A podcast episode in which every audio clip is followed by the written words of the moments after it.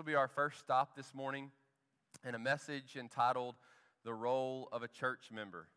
Um, yeah, so I was telling some folks, uh, we have a ton of guests this morning that I'm seeing.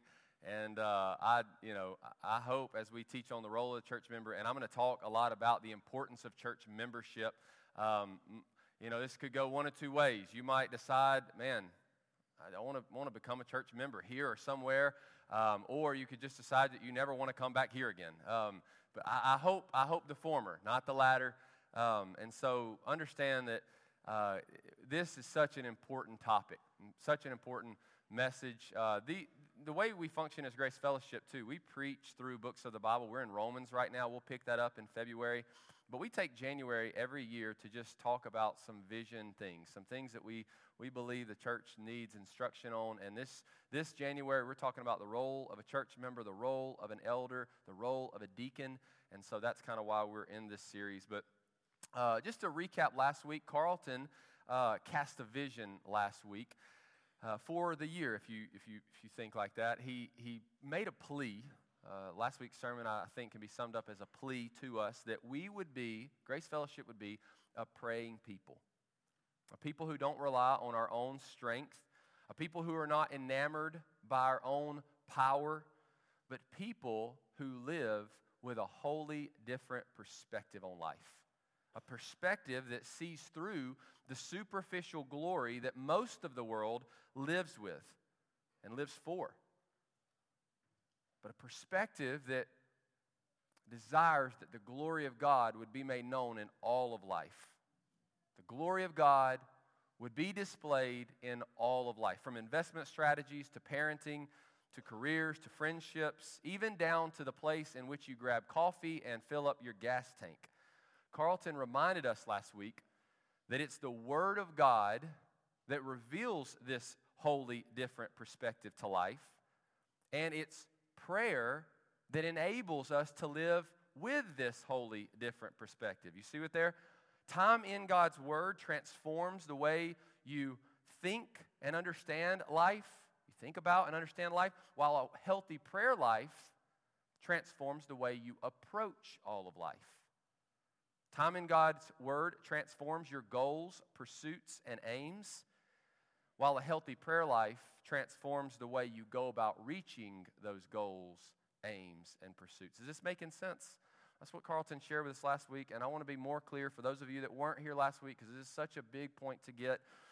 God's word will show me that worrying about my children will not change a single thing.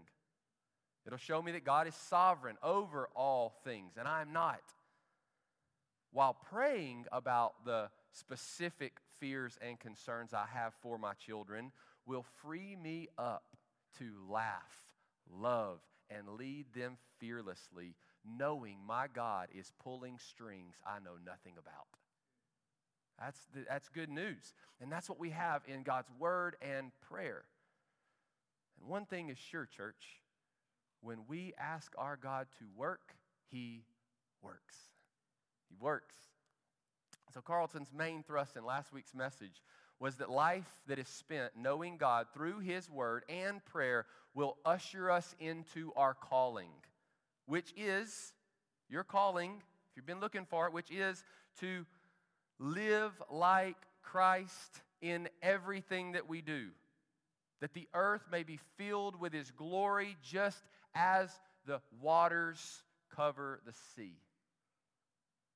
So many people are asking, What is my calling? And they're searching relentlessly for their calling. Well, I'm telling you what it is from God's Word. Your calling is to know God so intimately that His heart becomes your heart. Or, in the words of Paul, His image and likeness become your image and likeness. You were born, in the words of Rihanna, to shine bright like a diamond. Listen to me. It's true. Shine bright like a diamond as you reflect the brilliant glory of our God into all of life. All of life. Not because you have some inner light yourself. You, we are created in His image to reflect His glory. When your heart becomes his heart, and when you're in communion with him through word and prayer, you reflect and you shine brightly in this dark world. And when that changes for you, the rest of life, hear this, the rest of life becomes mere details. Just details. But you see, too many of us, like those who don't know God, often get lulled back. I'm, I'm here. Get lulled back into fixating and obsessing on the details of life. As if we're going to find our true calling there. And this is so sad. Because according to Jesus, this causes us to miss out on the glorious life that He has prepared for us.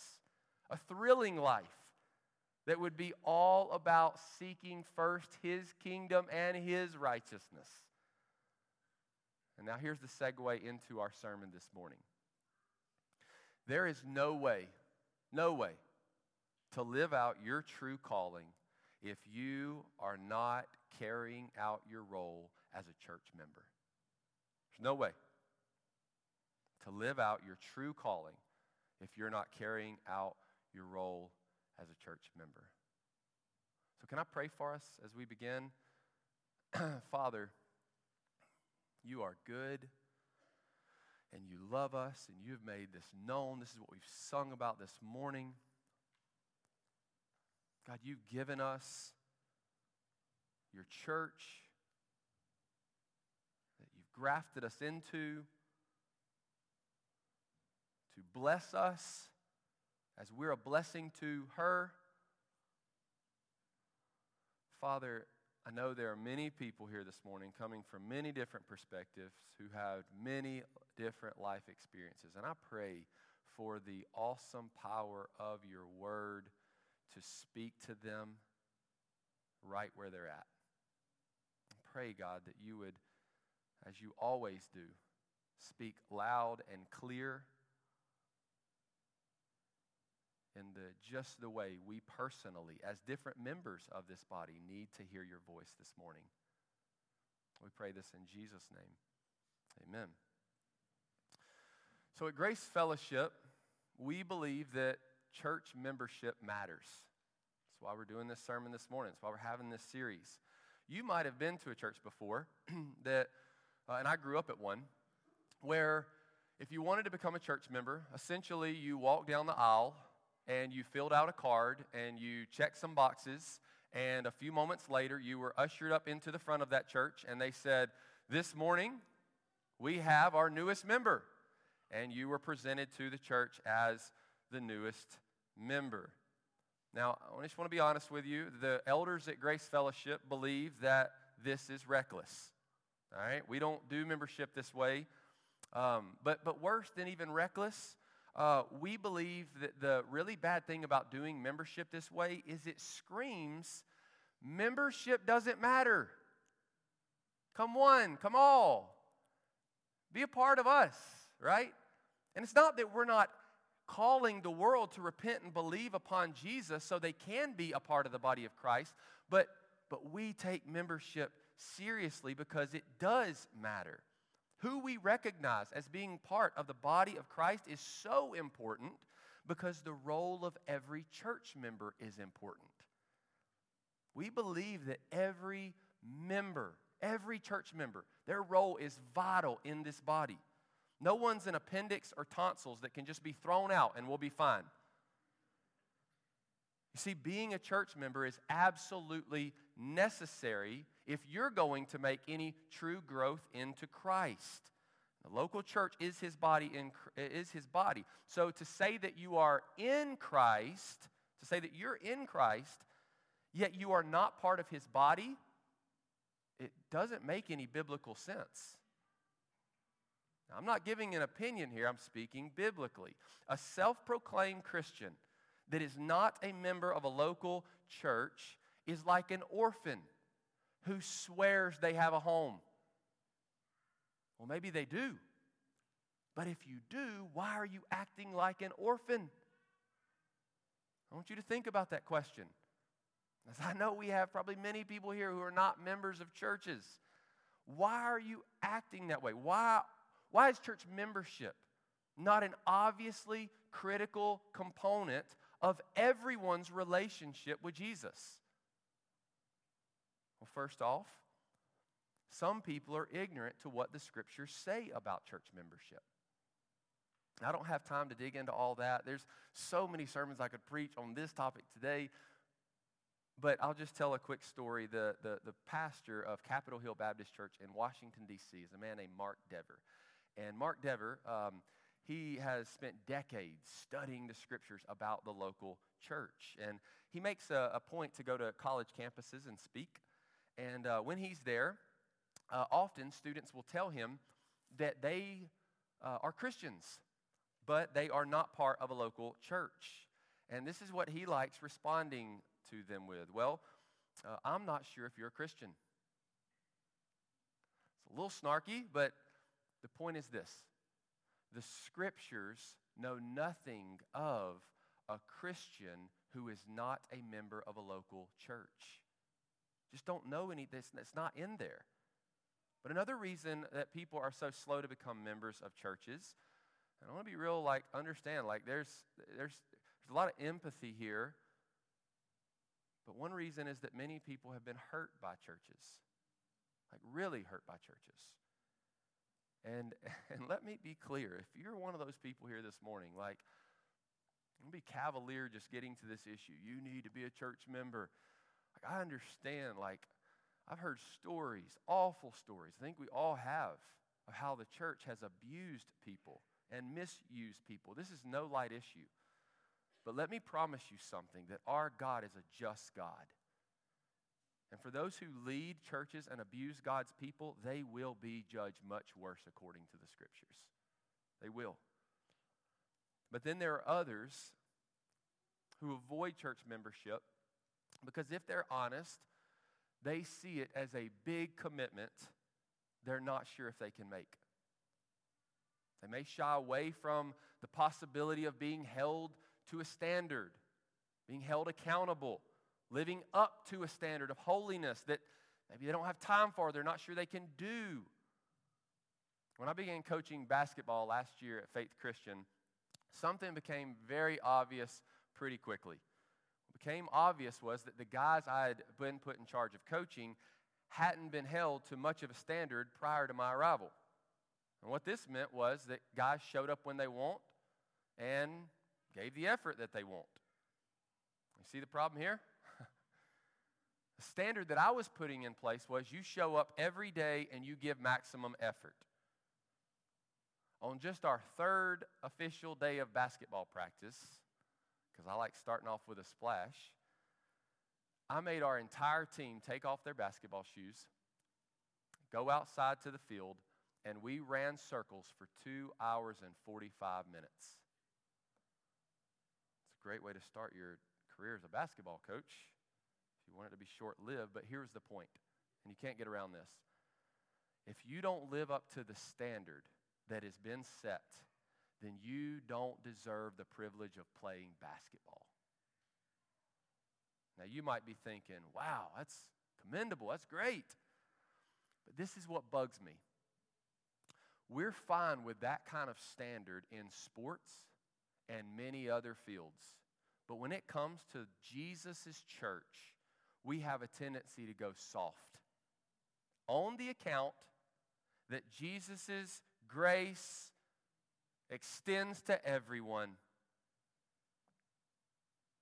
His grace does extend to everyone, but this is erroneous thinking. Our God has a high and holy standard.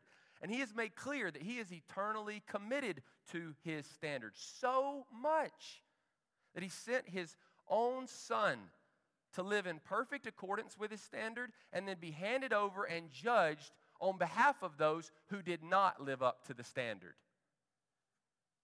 So now that this has happened, now that God has sent his son and provided grace and atonement for us not living up to the standard, does this mean that God's standard has been relaxed? No, no, no, no, no. Far from it. The standard remains. Jesus came to earth, met the standard, and bore our punishment. But that doesn't mean we live now however we want to and presume upon His grace. Grace has never relaxed His standard, and neither should His church relax His standard. Jesus says this in Matthew 5 19. He's very clear about it. He says, Therefore, whoever relaxes one of the least of these commandments and teaches others to do the same, he will be called least in the kingdom of heaven. But whoever does them and teaches others to do them will be called great in the kingdom of heaven. And listens to Hebrews 10 26. This is a frightening passage. It says, For if we go on sinning deliberately after receiving the knowledge of the truth, there no longer remains a sacrifice for sin but a fearful expectation of judgment and a fury of fire that will consume God's adversaries. You see, when believers join God's church, they are called to live up to a standard that exemplifies the great and glorious character of our God. That's what you're called to when you join a church. And this is done precisely by carrying out your role as a church member, which we're going to get to. But when this doesn't happen, God has called his leaders, his, his under shepherds, his pastors, his elders, he's called them to discipline his people for their good. And let me say this where in churches where this standard is not being called for, and where pastors are not disciplining church members who fail to meet it, God is not honored. No matter what else is happening at the church. God's holiness. It matters. This is why we see Paul write letters to the churches calling them to purge sin and purify his body. Church, more than the organization you work for, more than my basketball team, more than anything else, the church's standard should be high and holy. Members should be called upon and expected to carry out their role. And this is why for the revealing of God's glory among this world depends on it. Don't miss that. The revealing of God's glory to this world depends on it. So, what is the role of a church member? And that's what we're seeking to answer today and I want to begin by saying that there's a whole lot of ways to answer this question. This sermon doesn't have the time to answer all of those. And so, one of the things that we did was we provided a resource. As you leave today, uh, for those of you in the balcony, you'll have to come this way. Um, and right beside the sound booth and in the back, there's a small little book called What is a Healthy Church Member? Um, it's written by the guy I mentioned earlier. Well, it's the one of his guys wrote the book and it's a really helpful resource. It takes like an hour to read uh, if you're a quick reader. If you're slow, maybe two. Um, but it's really worth an hour or two of your time to dig in and look at what is all said there. It's saying a lot more than I can say in this short time this morning. But today, what we're going to do is we're going to begin by reading from Ephesians 4 1 through 16 in an attempt to get a picture of the goal that we're trying to accomplish by carrying out this specific role. Don't miss that. So I know I said we're about to talk about the role of a church member, but I got one more thing to hit before we hit the role of the church member, and that is what goal are we trying to accomplish in carrying out the role? You ever been told to do something and you didn't know why you were doing it? Some of you do your kids this way. You just tell them to do something and you don't, you don't, you leave them in the dark about why they're doing it, right? And there are times that we need that, that kind of stuff, right? Um, but I don't want that to happen this morning. I don't just want to tell you what to do without telling you what we're trying to accomplish, what's been trying what God is trying to accomplish. So that's what we're going to get is we're going to uh, look at the goal and then we're going to look at the role really, really quickly. We're going to try to run this morning. Um, so as we read these 16 verses, I'm going to ask you to do something that normally we don't do here at Grace Fellowship. Um, when we read, normally we, we really like detailed. Uh, we're, we're, we believe in expositing the scriptures, which means like looking at the details and all these different things. I actually want to read these 16 verses, and I want you to try to try to just zoom out and see a picture. Rather than like all the detailed brushstrokes, just try to see the big picture of what's going on here. All right, here we go.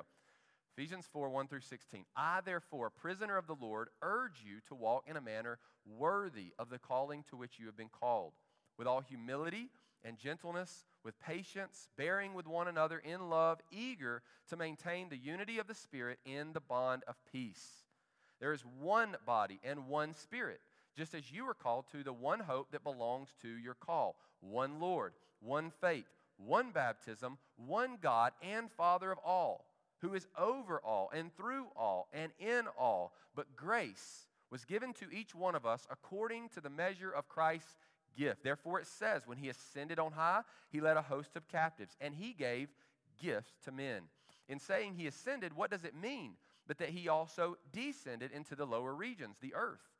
He who descended is the one who also ascended far above all the heavens, that he might fill all things.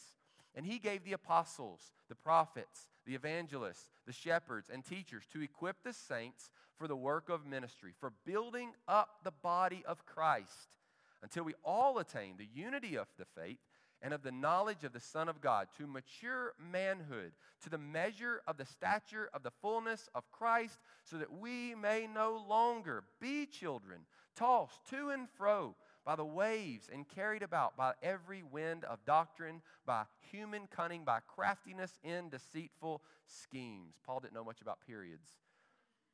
Rather, rather, speaking the truth in love, we are to grow up in every way into Him who is the head, into Christ, from whom the whole body, joined and held together by every joint with which it is equipped, when each part is working properly, makes the body grow so that it builds itself up in love. Isn't that beautiful? That's a beautiful picture. And, and what I want to do now is just as, we, as, as Paul's painted this beautiful picture for us, I just want us to look at, at a few different things in it. Not everything, but just a few different things. One thing I want you to take note of is that Paul here, this is bigger context, he's writing to a local church. Ephesus, Ephesians, that is a letter to an actual local congregation. He's telling them to walk in a manner worthy of their calling. You see the corporate emphasis here?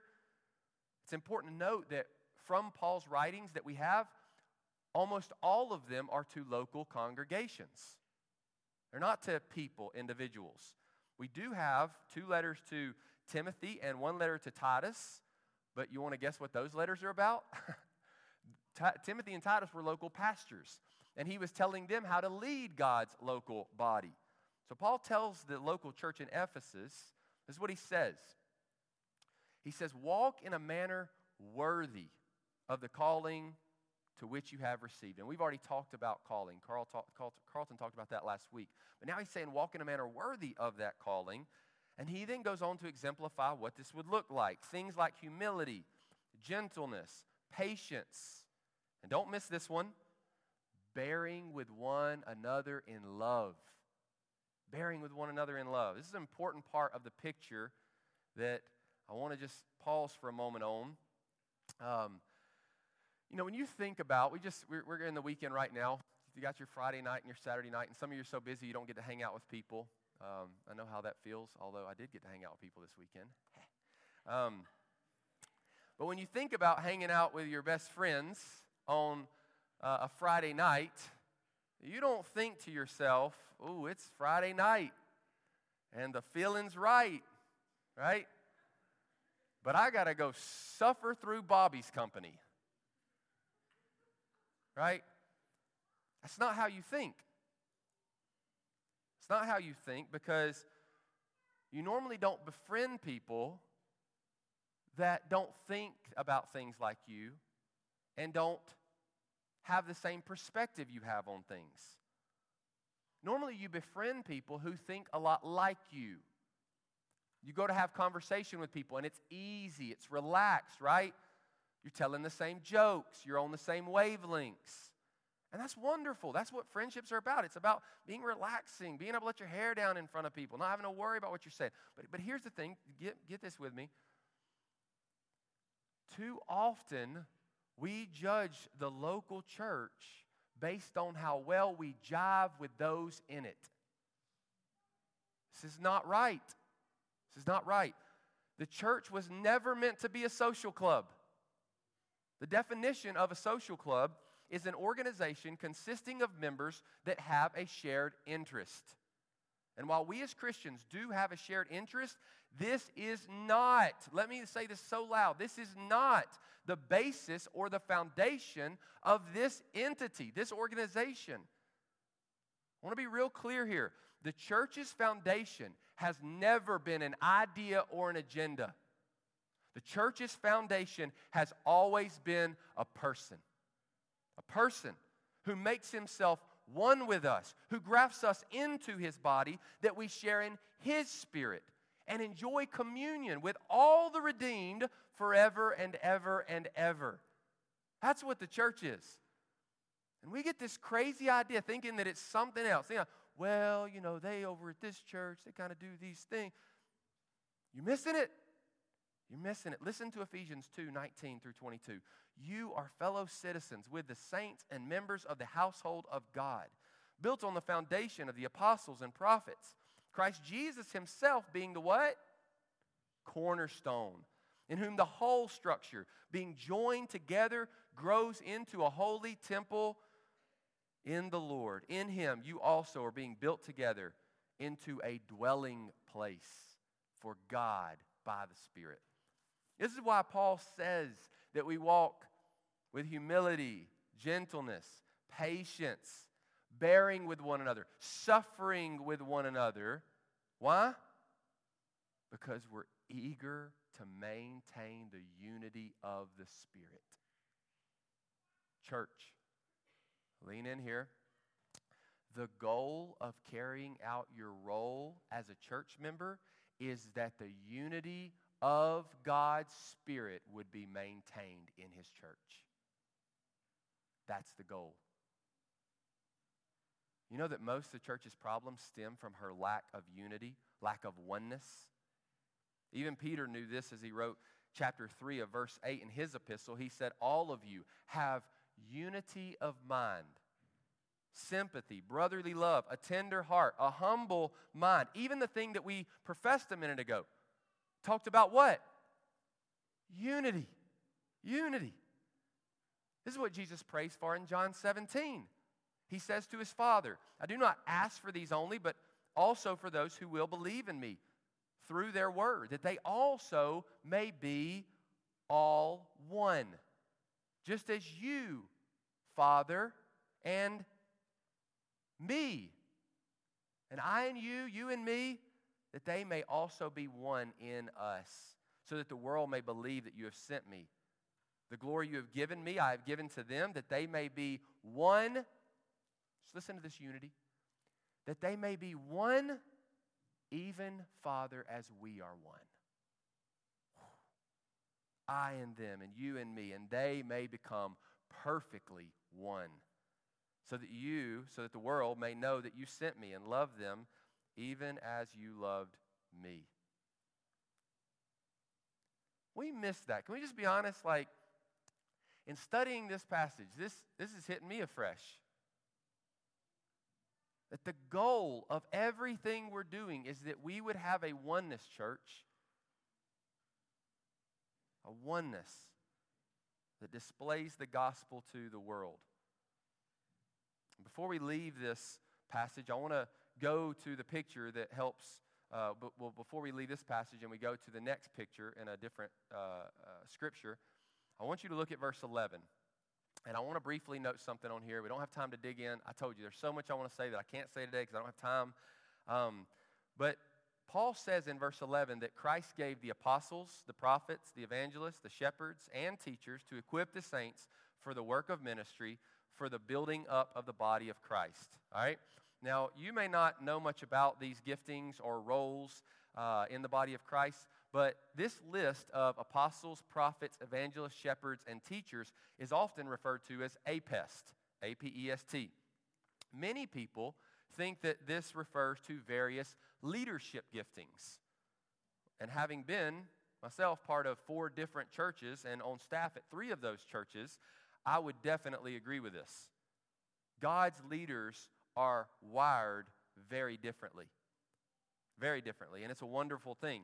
I'll actually say more on this in a couple weeks when I preach on the role of a pastor, but just know that when any place listen to me, when any place is dominated by the giftings or personality of one person, they are destined to be off track.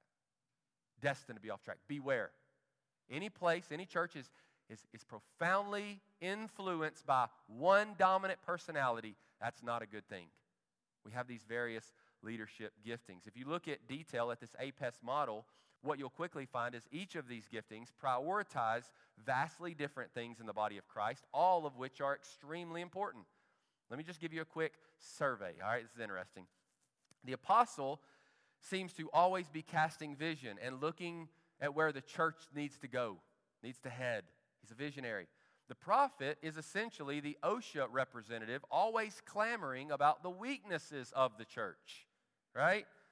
Some of you are like, we've got a lot of prophets. Uh, I'm just kidding. We really don't. Um, you're thinking your spouse is a prophet, though. just kidding.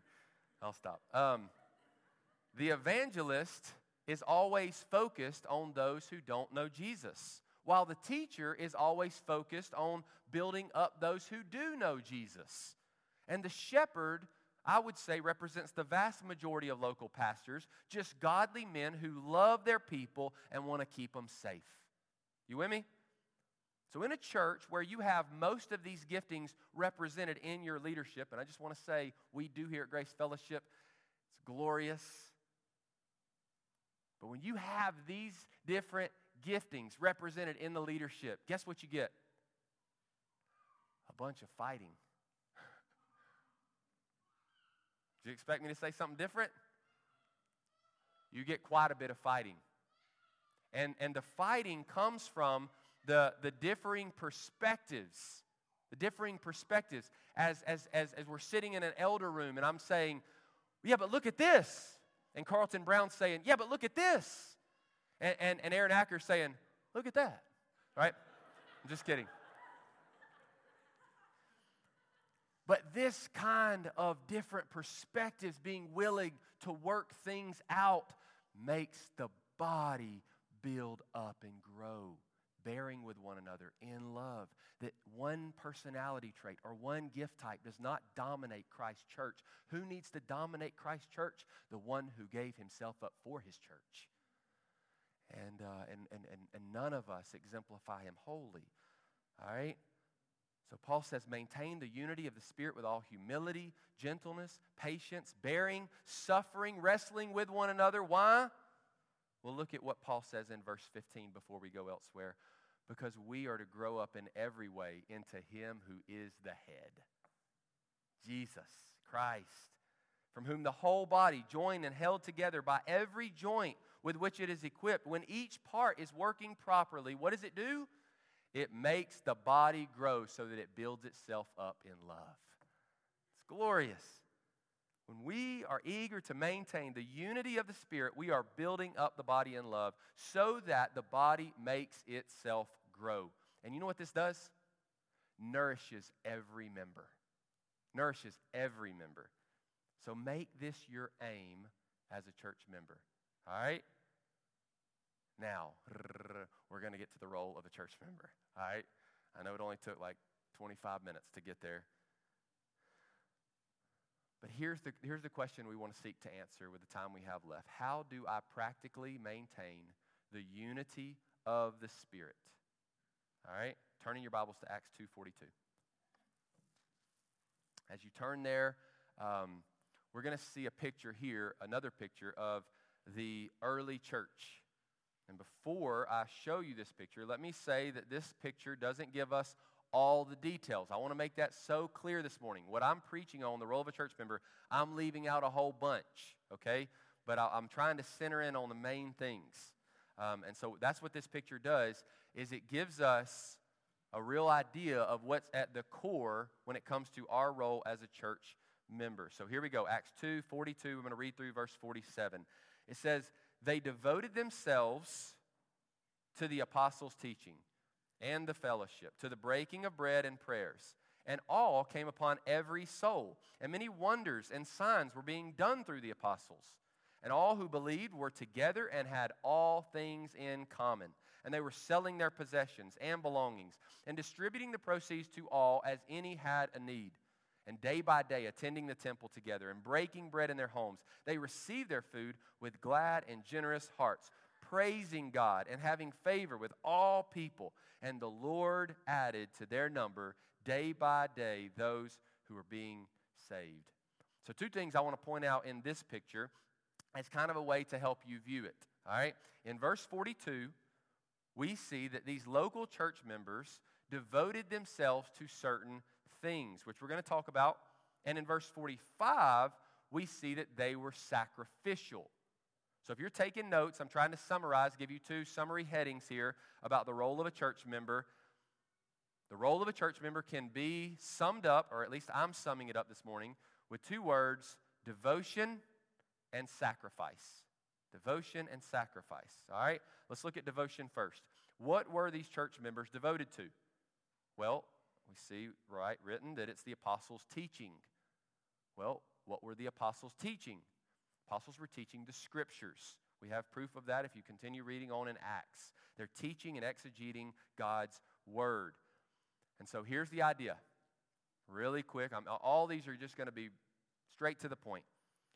If we want to maintain the unity of the Spirit, if you personally want to maintain the unity of the Spirit of God's church, then you will be a people who are devoted to God's Word. Devoted to His Word. If you're a church member at Grace Fellowship, then one of your main roles is to know the Word of God. Study the Word of God. Read commentary on the Word of God. Get to know the overarching biblical themes of the Scriptures.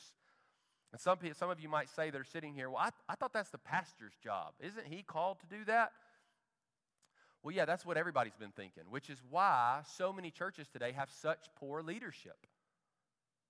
Pastors always, always need the members of Christ's church to inquire about their teaching because it encourages them that their people are bought in, ready and willing to base all of their life on what God is saying in His Word, rather than just being compliant to show up and listen to the pastor's opinion each and every Sunday and go, well, that's a good word, I guess. We'll continue on with the week.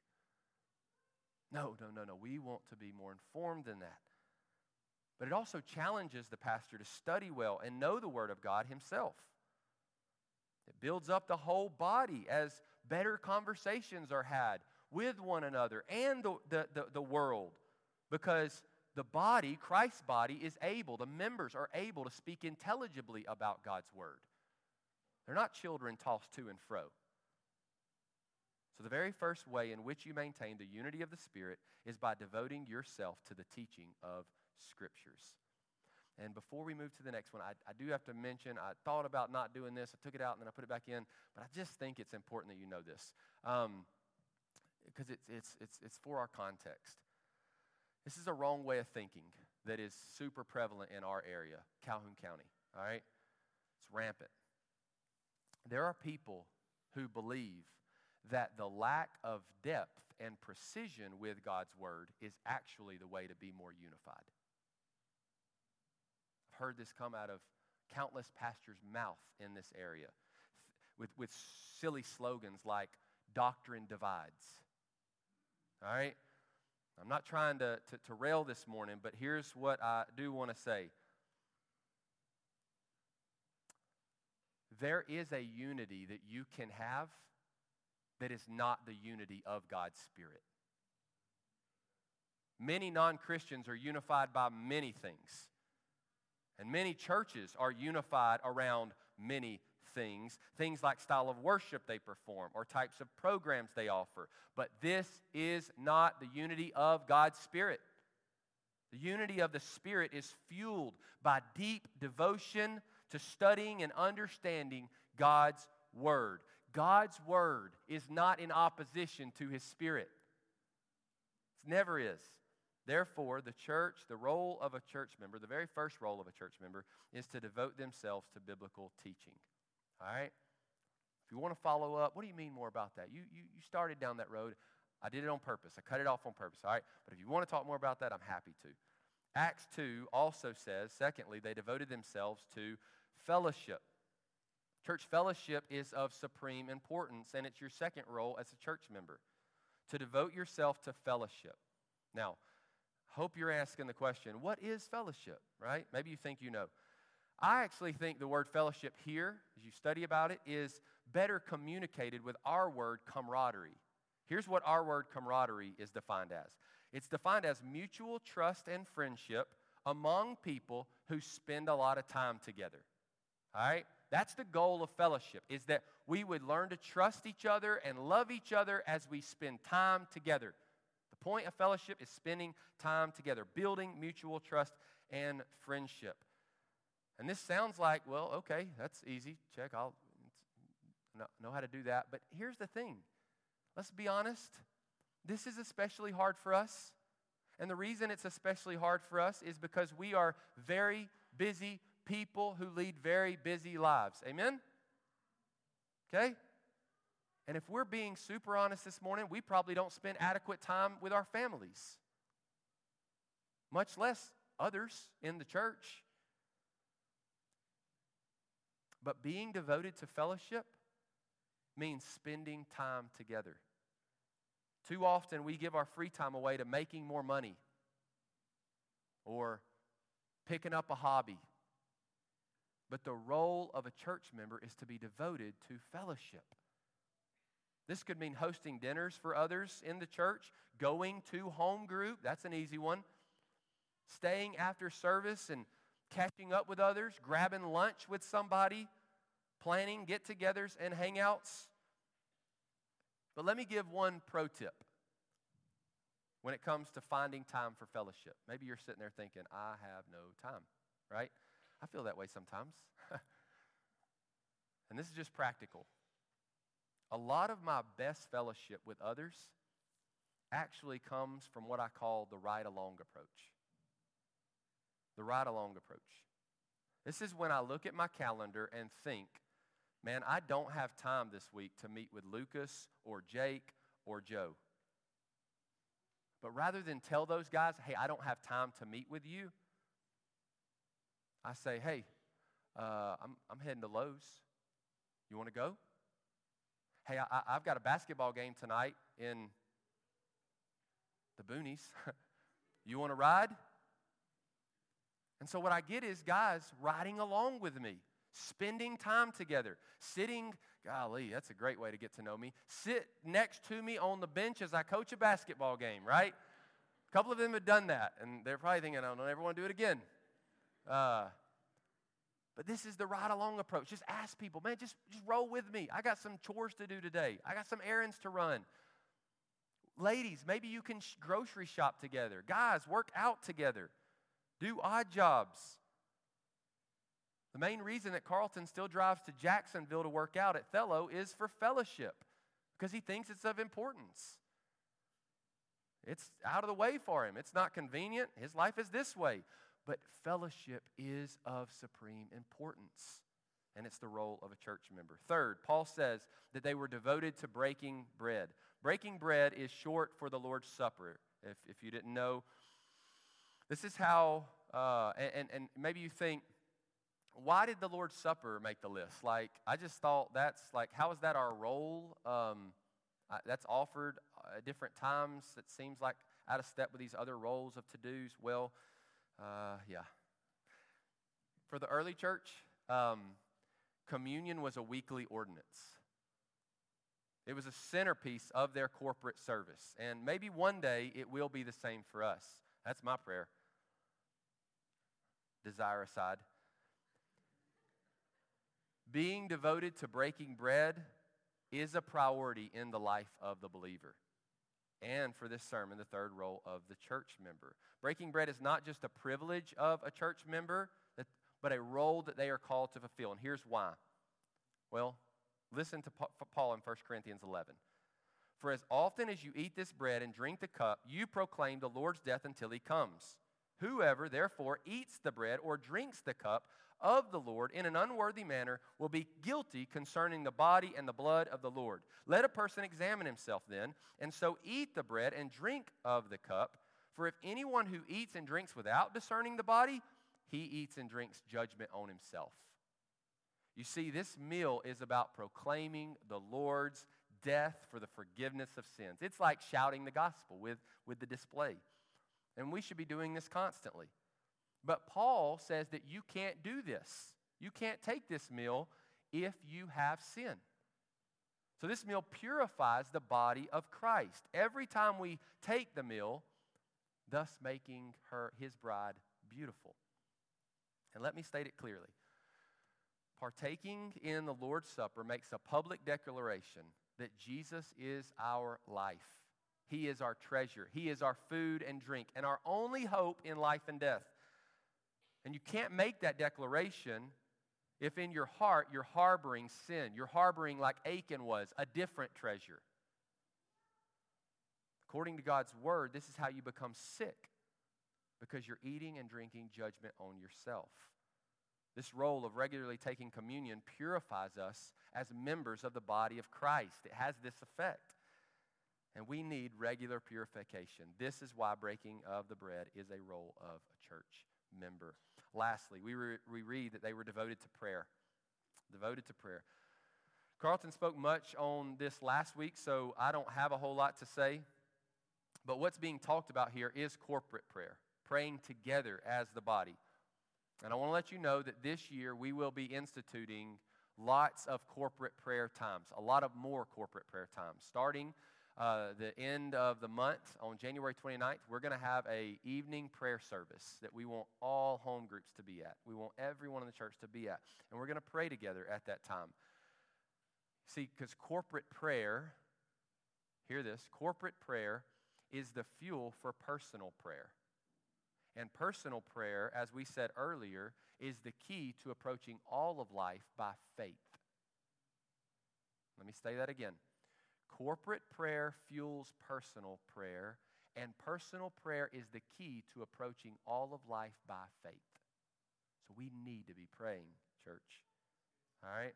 Quickly, at this point, we see in verse 43 that their devotion to these things, these four things that we briefly mentioned, all right, it caused all to come upon every soul.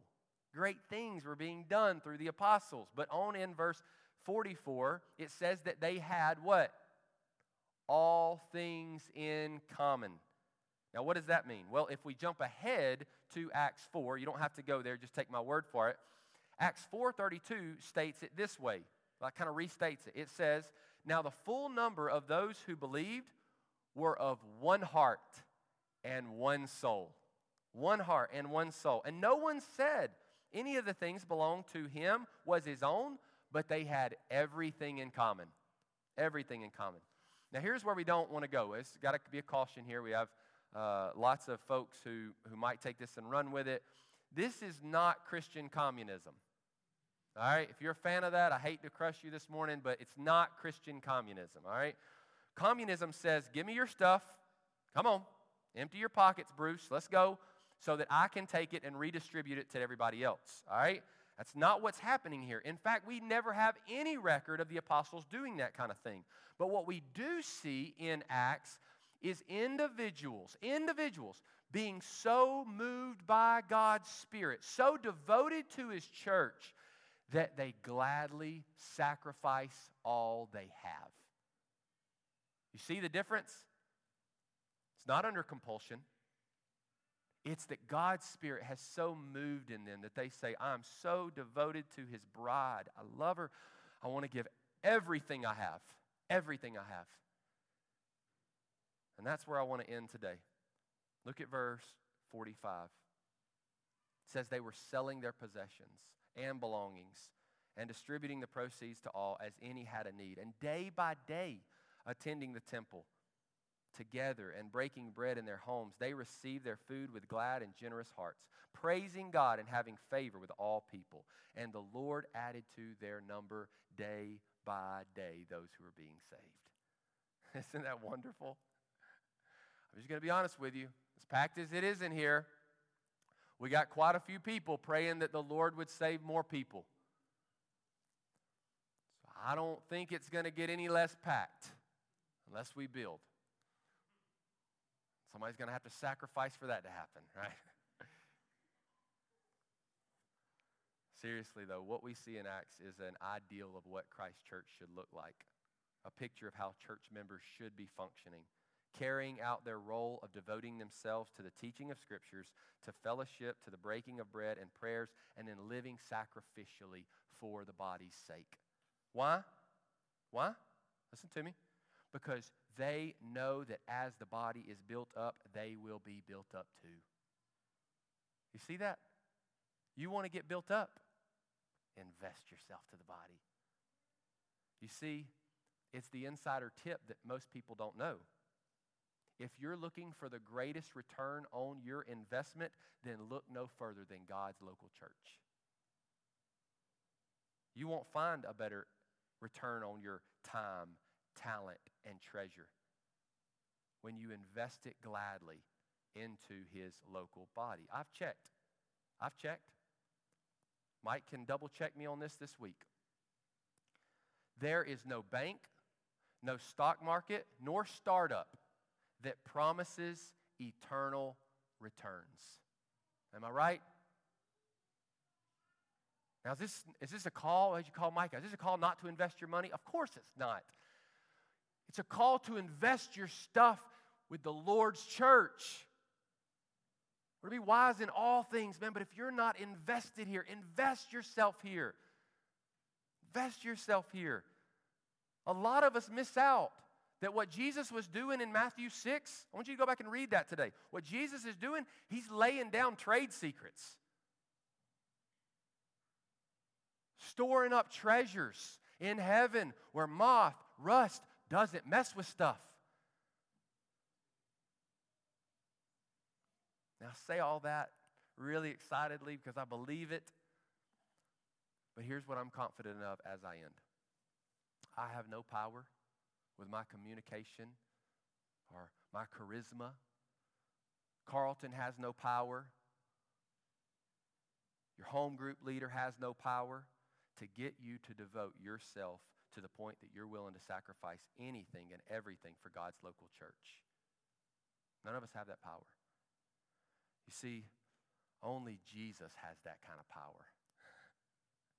only Jesus has that kind of magnetism and draw for you, for me. And here's the reason it's only because it's because that Jesus is only the one worthy of that kind of devotion and sacrifice. He's the only one worthy. And you might be here sitting to yourself thinking, well, well, I agree with that, Cory. I'm willing to commit myself and sacrifice everything for Jesus, but you've been talking all morning about the local church. I just don't know if I'm bought in with that piece. Well, may I remind you that in Ephesians 5, Jesus we see that Jesus loves the local church so much that he's willing to give up his life for her. Jesus makes it abundantly clear. Listen to me, because this is a Paul type statement, it doesn't end. Jesus makes it abundantly clear that to love him in a way that is different from the way you love his bride, his body, his people, that according to Jesus' prayer in John 17 are loved by God the Father in the same way that he loves his perfect Son, to say that you love him whom you have not seen when you don't love his body made visible in the local church is simply not true. It's not true. Jesus wants you to know that this morning. He has made himself visible on this earth, and it's his local body. to love Jesus is to love his local church church where his redeemed are gathered under the authority of his word, led by elders, served by deacons, and where each member of the body is being equipped for the work of ministry. so I've prayed and I'm making my prayer today that if you're not a member of Grace Fellowship, the word from this morning would move your heart to pursue local church membership. Now, this is where I am biased. I hope it's here. But if it's not here, make it somewhere else where God's word is the authority, where his people are being shepherded and cared for. Settle yourself in a local body, become a church member.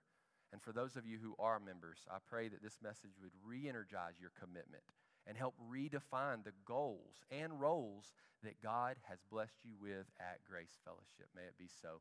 Let me pray for us. Father, we thank you for your word this morning. So much more could be said from your word on this topic, God. And the reason is is because you love your church and you love your people who are members of your bride. God, I pray that as we sing this last song, calling for you to reign in us, God, it would be more clear than ever that the way you will reign in us is as we submit ourselves to, devote ourselves to, and sacrifice for your local church. That's how you'll reign in us. God, you've been very clear about that in your word. And I pray that this morning, God, that there would be made by your Holy Spirit such a connection between what the person of Jesus is calling us to do and the authority that you've given your church to be your visible body until you return. So we pray this in Jesus' name. Amen. If you will, stand and let's sing together.